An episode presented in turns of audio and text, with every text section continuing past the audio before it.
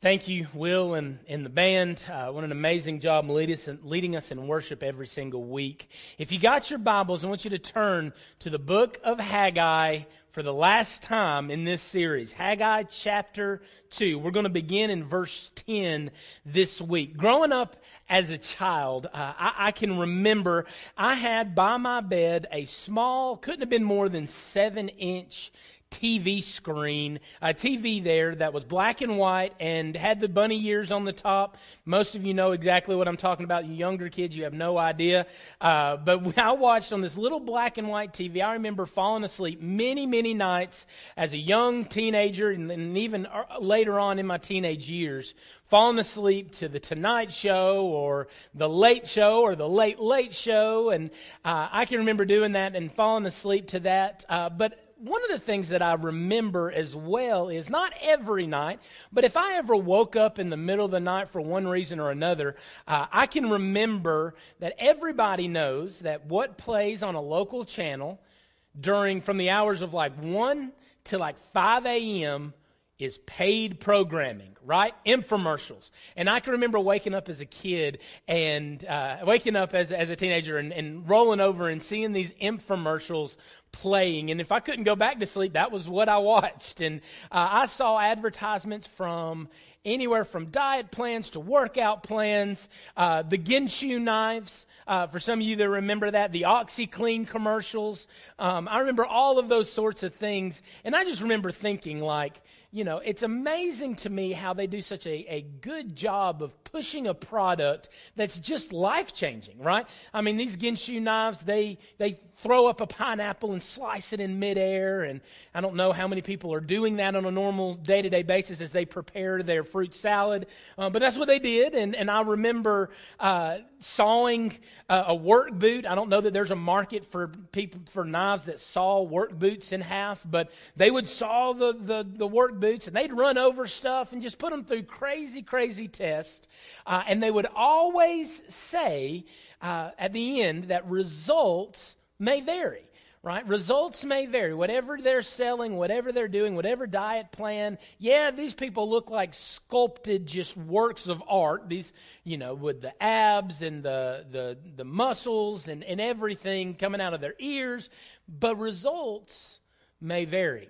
I remember one specific commercial that I bet you every one of you can remember. You probably have one of these at the house. I remember when I got my first Snuggie. Do y'all remember these things? Now, mine was not pink. Um, this is a breast cancer awareness Snuggie, uh, which is interesting uh, in itself. But I remember getting one of these snuggies, and I remember watching those commercials. And man, oh, the, the people that were wearing them, they were warm, right? The novelty of it is it's got sleeves, and so you can snuggle up on your couch, uh, or you can take them into public. And, and man, there were people sitting in the stadiums and they were high fiving when their team would do good, but then they'd get back in their warm little snuggie. And it just seemed like the best thing in the world, right? And so we, I got one for Christmas. I know you probably did as well. And I remember taking this Snuggie, mine was camouflage, taking it the first time to a public setting. I had worn it a few times at the house and everything was good. I liked it okay. And I, but I remember taking it to a public setting, took it to a sporting event.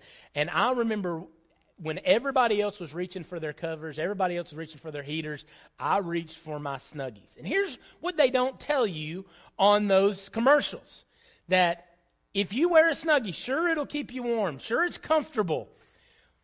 But you won't have friends if you wear a snuggie for very much in public, uh, for very long. And so I would I put on this snuggie. I remember being made fun of, uh, and and people laughing at me, and so it, it it it scarred me to a certain degree.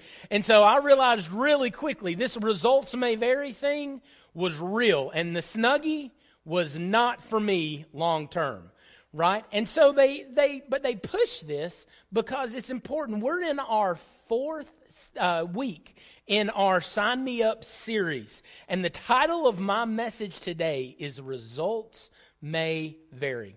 We look at a lot of things as, as, as leaders, as servants of the Lord. We look at a lot of things and compare ourselves to a lot of things in life.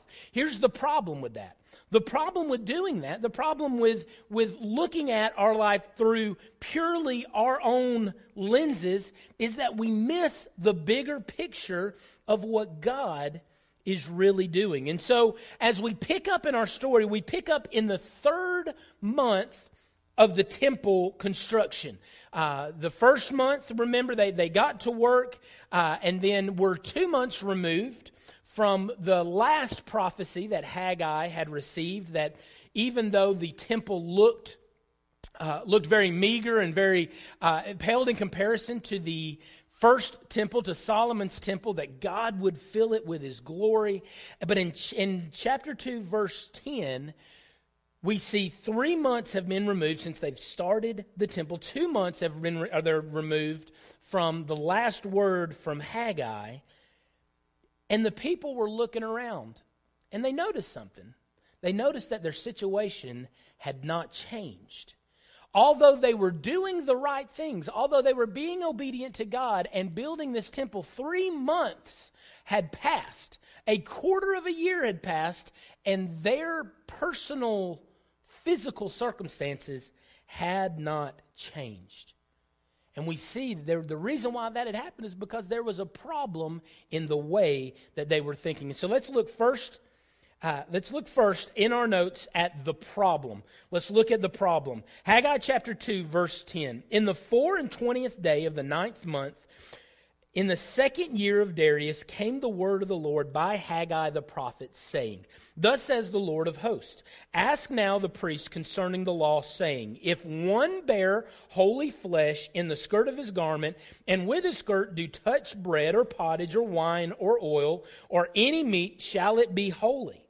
And the priest answered and said, No. Then said Haggai, If one that is unclean by a dead body touch any of these, shall it be unclean? And the priest answered and said, It shall be unclean. Then answered Haggai and said, So it is with this people, and so is this nation before me, saith the Lord. And so is every work of their hand, and that which they offer there is unclean. Let's, let's pray. Father God, bless your word. Do what only your word can do. Bind it to our hearts, God. Let it, let it motivate us, God, to live differently. And Father, we give you all the praise, honor, and glory for what you're going to do. It's in Christ's name we pray. Amen.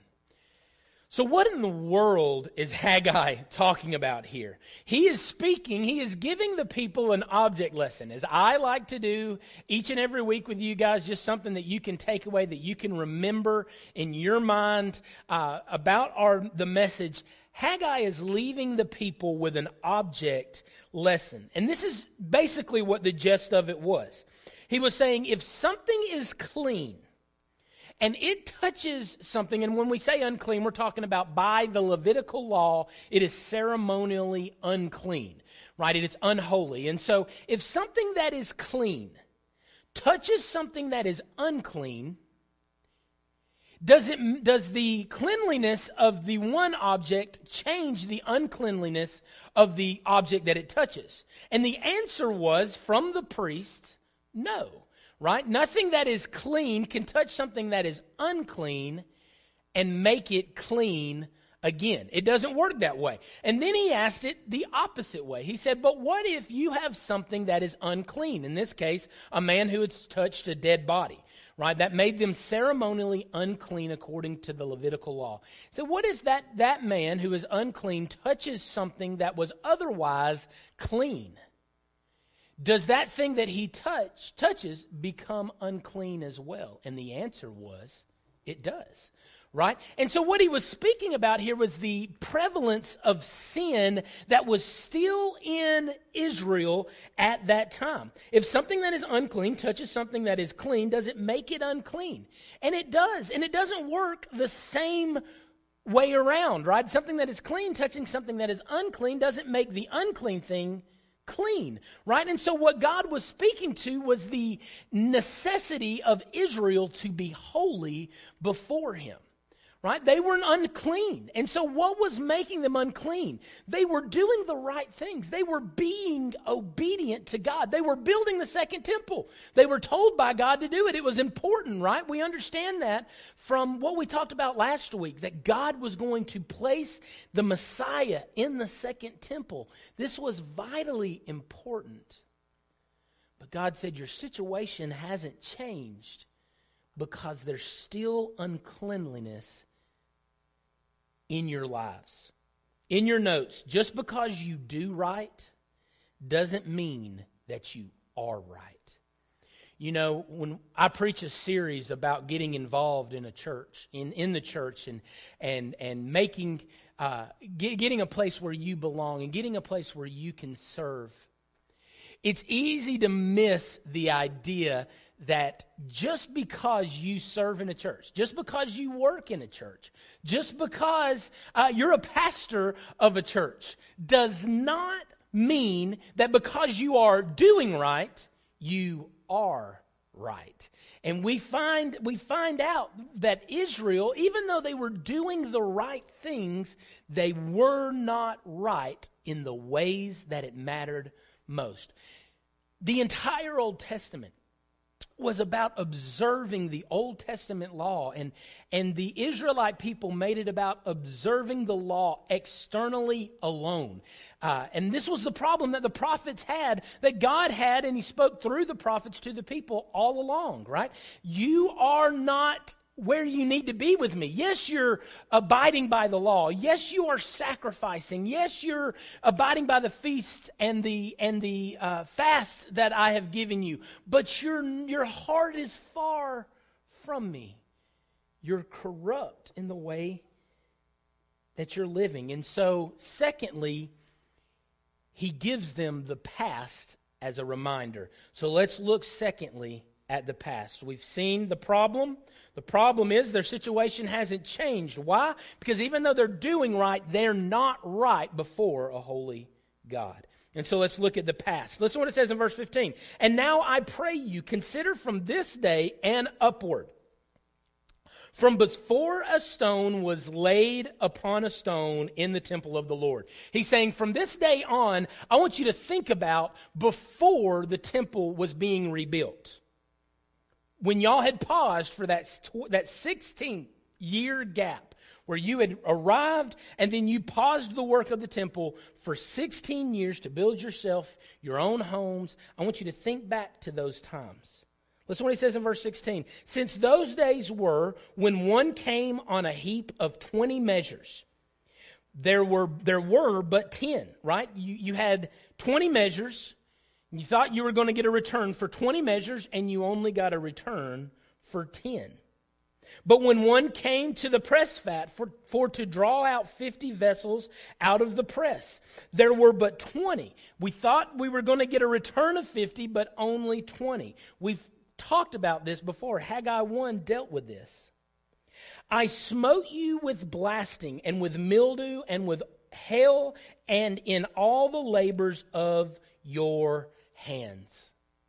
This was the story of the Israelite people. This is, is what we saw in that 16 years. They had worked so tirelessly to build for themselves a life right? To provide a home and a luxurious home to live in, to provide food and, and, and, and necessities for their families. But they had focused so much on those things that they had become obsessions to them. And then they were looking toward luxuries. But every time that they would try to trust in their own selves to provide, God would blow it away. That's what it says in Haggai 1 that God, as you accumulate storehouses of grain, I blew it away right? That when you gathered your money in your pockets, you filled your pocket, you filled uh, your pockets full of money, but the pockets had holes in it. And so, regardless of what you tried to do to provide for yourself, it was never enough. And he said, Remember those days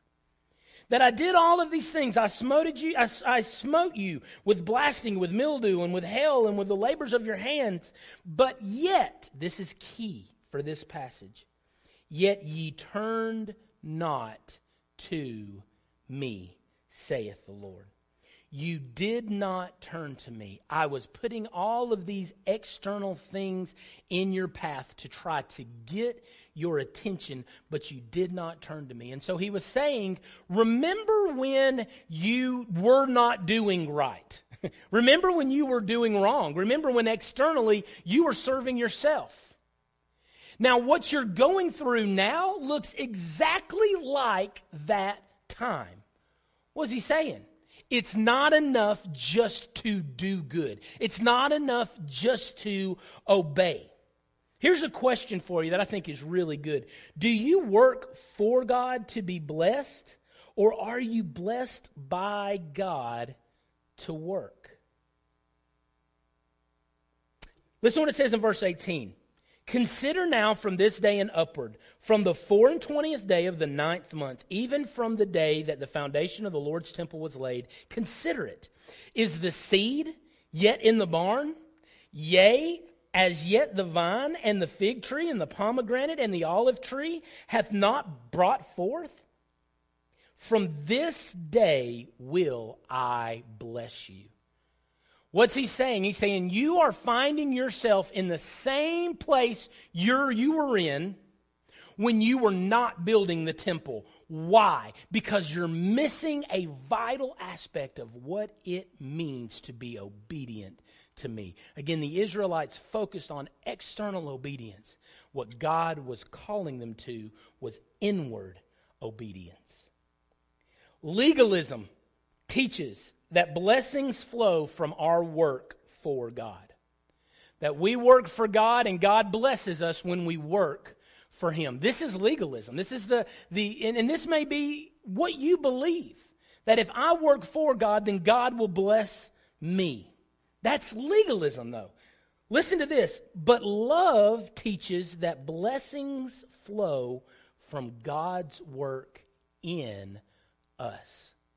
The people of Israel in the Old Testament proved time and time and time again that they could not live up to the standard of the law, of God's law and standard of holiness for them. They could not do it. And so, what we see in Haggai is a shift of idea. We, it, it's not new right? It may have been new to these people, but it's not a new idea. There were other prophets that tried to tell them over and over and over again. But it's not just about obeying God. It's not just about being active, doing the right thing, because that will never stand the test of time. Listen to what it says in your notes. God places greater priority on what he can do in you than what he can do with you. Now, can you just wrap your mind around that for a second? God cares more about Alan Ostrisky as the committed follower of Christ than he cares about Alan Ostrisky, the preacher and the pastor. God cares more about Franklin, about Billy Graham, the, the son of the Most High God, if he has a relationship with Christ, he cares more about his relationship to Billy Graham as a son of God, as a joint heir with Jesus, than he does the millions that have probably come to the saving grace of Christ under his ministry. God places a greater priority on what he can do in you than what he can do with you. Why had their situation not changed? They, they, they thought, right? The, the promise of the sales pitch was get, get to work and then you'll be blessed. But that's not what God said. God never said that. But that's what they thought. The results may vary. The external things may not always click and may not always come to fruition. But one thing is true one thing is true. As we mentioned before, God was beginning a shift in Israel from an emphasis on an outward standard of obedience. Here are the Ten Commandments, abide by them. He was making a shift from that to an inward standard of obedience. He was making a shift from physical blessings, right? And, and that happened in the, in the Old Testament as people followed God. They were blessed physically. It, it produced physical wealth and physical rest and, and those sorts of things. But God is making a shift in the redemptive history of mankind. He is making a shift. Now, it's always been by faith. It's always been by, by God's grace through faith. Don't hear that God is shifting in his understanding in, in, in salvation for man. All right? But he is unveiling the redemptive plan for humanity to a greater extent to these people. How do we know that? Well, we know that in the Old Testament, in the, in the first temple, in Solomon's temple, the Shekinah glory of God rested between the mercy seat, between the cherubims on the mercy seat of the Ark of the Covenant. But yet Ezekiel in Ezekiel 10 saw that presence leave before Jerusalem fell to Nebuchadnezzar, and the presence never returned. But what did Haggai say in chapter 1 and in chapter 2 that we talked about last week? That God was still with his people. Not a physical representation, but one that they had to take by faith. They had to work on the second temple in faith that God would eventually fill that house with his glory. Though it looked meager, though it looked like something that God, much less a, a, a, a pagan God, but the God of God, the Lord of Lords, the King of Kings, would want to sit in that they they had to take God at his word that he would fill this very ordinary structure with his own glory so that it wouldn't be about the glory of man, it would be about the glory of God. But they had not seen that yet. They had not seen God do that, and so they had to operate on faith. It's a whole shift of mindset for them. It was a, it was a revolutionary idea. But then finally, he gives them the opportunity to have faith in a coming Messiah. Haggai leaves us Haggai leaves the people of Israel with an opportunity to have faith in a promise that would outdate every single one of them. So let's look third and finally at the promise. Haggai chapter 2, verse 20. And again, the word of the Lord came unto Haggai in the four and twentieth day of the, mo- of the month, saying, Speak to Zerubbabel. Remember Zerubbabel, the civic leader of the day? He was the governor. He was not a king, but he was placed there by Persia. Listen what he says. Say to him, the governor of Judah, saying, I will shake the heavens and the earth, and I will overthrow the thrones of kingdoms, and I will destroy the strength of kingdoms of the heathens.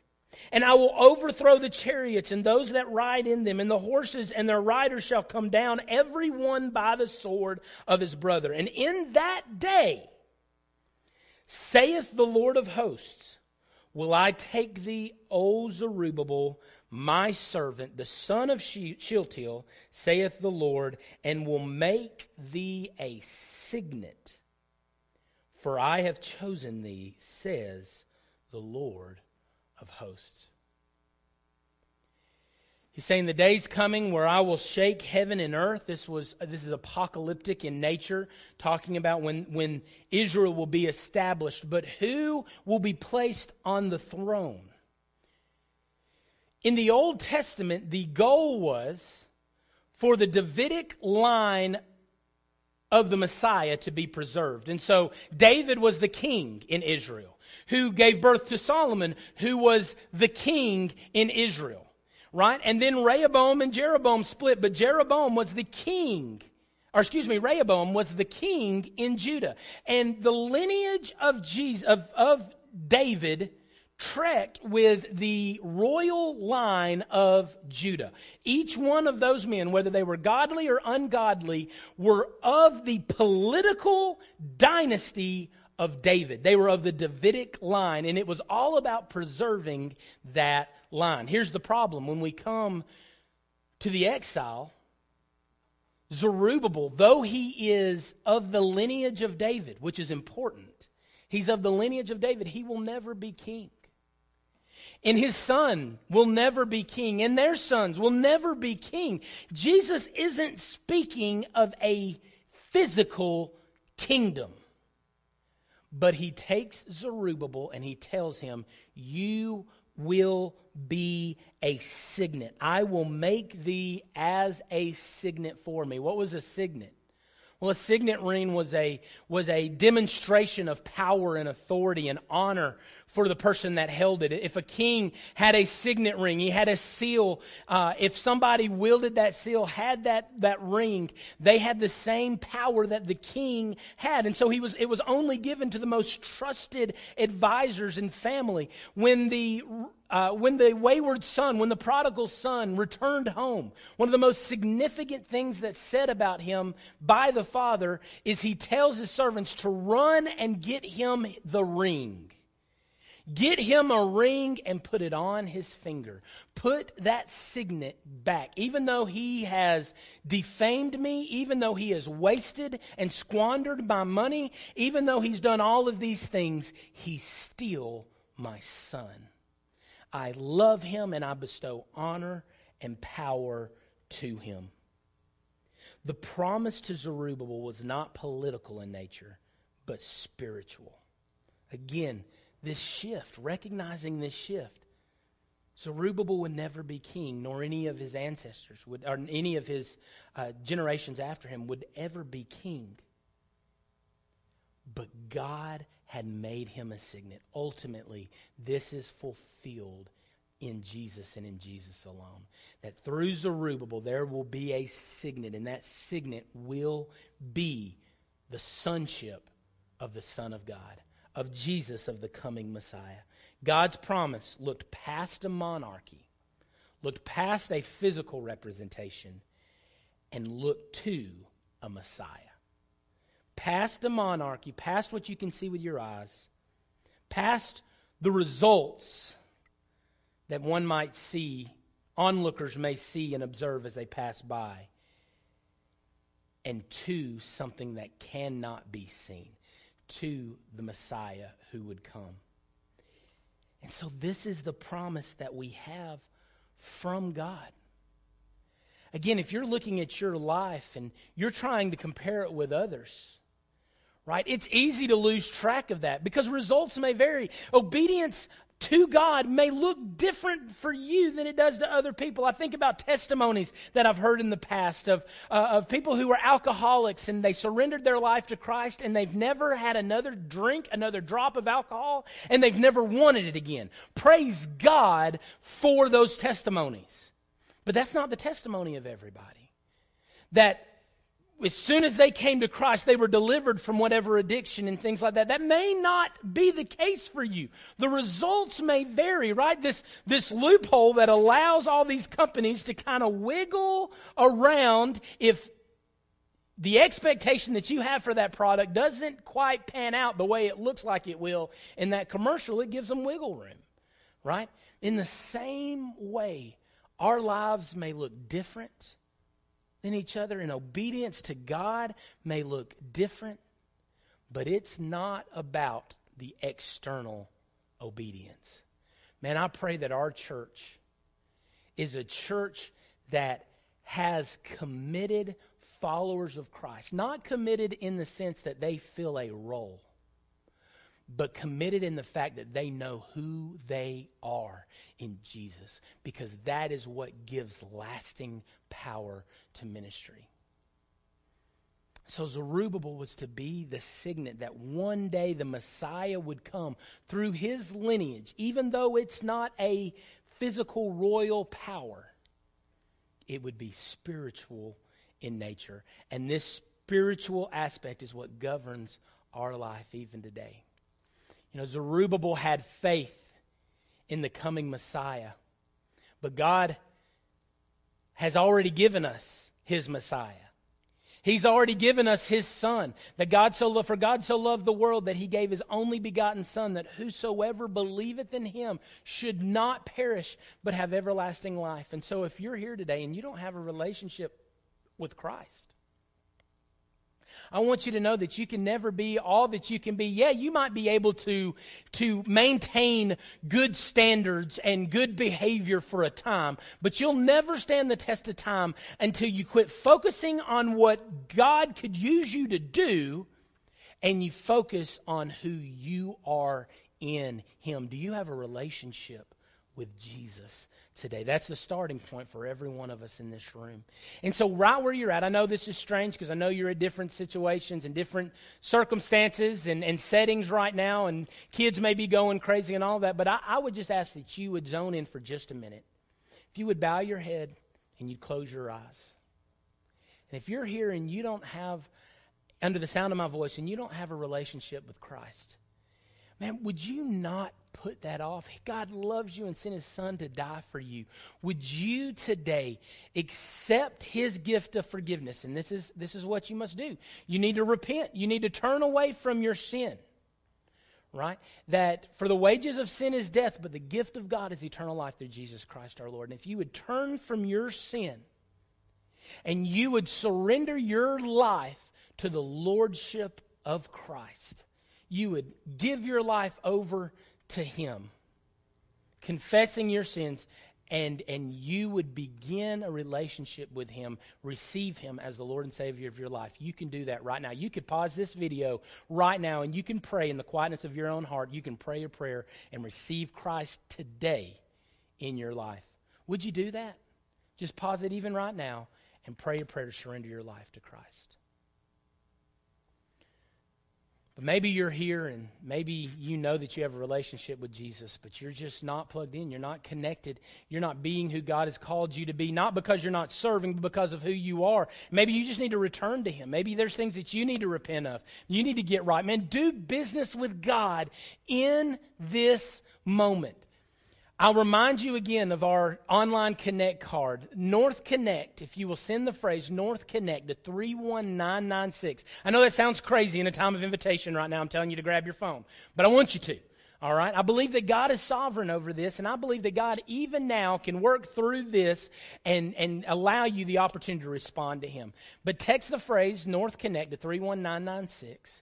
You'll be prompted to go to our Connect card, fill that information out, um, and so that we can follow up with you. And mark at the bottom there, mark if you need to make a decision for Christ. Mark that. If you need to talk to somebody about baptism, if you need to talk with a pastor about something that you're going on, it's going on in your life. Um, if you need to sign up for a ministry team, you know that God through this series that God has laid on your heart that you need to be a part. You need to be serving somewhere. You can sign up for a ministry team. Even there, we would love to follow up with you on that. So it looks different right now. The invitation and response looks different, but I pray that you would respond to Christ and his invitation today. Would you pray with me as we close? Father, I thank you for today. I thank you for what you've done in this place. Thank you for speaking to us again through your word as you only you can. Lord, we pray for these that need to make decisions for you. I thank you for those that have made decisions for you today. God, I pray that they would be bold enough to submit that card so that we can follow up with them about their next steps of obedience and how they can continue to walk in this relationship with you. God, we love you and we thank you for all that you do for us. God, keep us safe. Bring us back next week at the next appointed time, uh, Lord, to do it all over again, to hear your word preached again, to sing songs to your glory and your fame. And God, maybe be quick to always give you the praise, honor, and glory for everything that we do. Whether we're gathered together or we're scattered, God, may we bring glory to you in all that we do. It's in Christ's name we pray.